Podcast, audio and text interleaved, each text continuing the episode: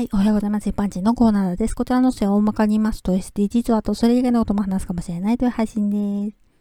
す。さてさて今回はパソコン修理についてです。私は物持ちがいい方で、外国のメーカーだけど、機能的にも全然問題ないし、デザインも気に入っていたパソコンがあったんですね。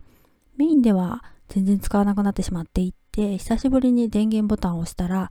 ブーって大きな音が鳴って、ついに起動しなくなってしまったんです。音が大きくて止め方もわからないから、布団をかぶせたくらいです。どうしたらよかったんですかねメーカーの保証期間はだいぶ過ぎてるし、修理するにもメーカー自体がレアできっと部品がないだろうからね、メーカーではなくてパソコン修理の専門店を調べたりはしたけれど、気持ちの問題でなかなか持っていくまでには至らなくて、しばらく何年も放置してました。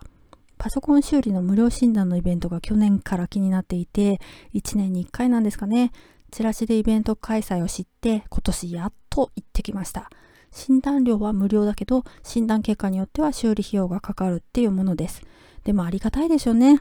会場では電源ボタンを押してブーっていう大きな音もせず電源すら入らなくなってしまってました。スタッフの人曰くきっとマザーボードが壊れているっていうことでした。会場でパソコンを預けて診断結果は後日ということです。パソコンが壊れてても引き取ってもらえるから環境にいいってことです。続きはまた後日配信しますね。ではでは今回この辺で次回もお楽しみにまた聞いてくださいね。ではまた。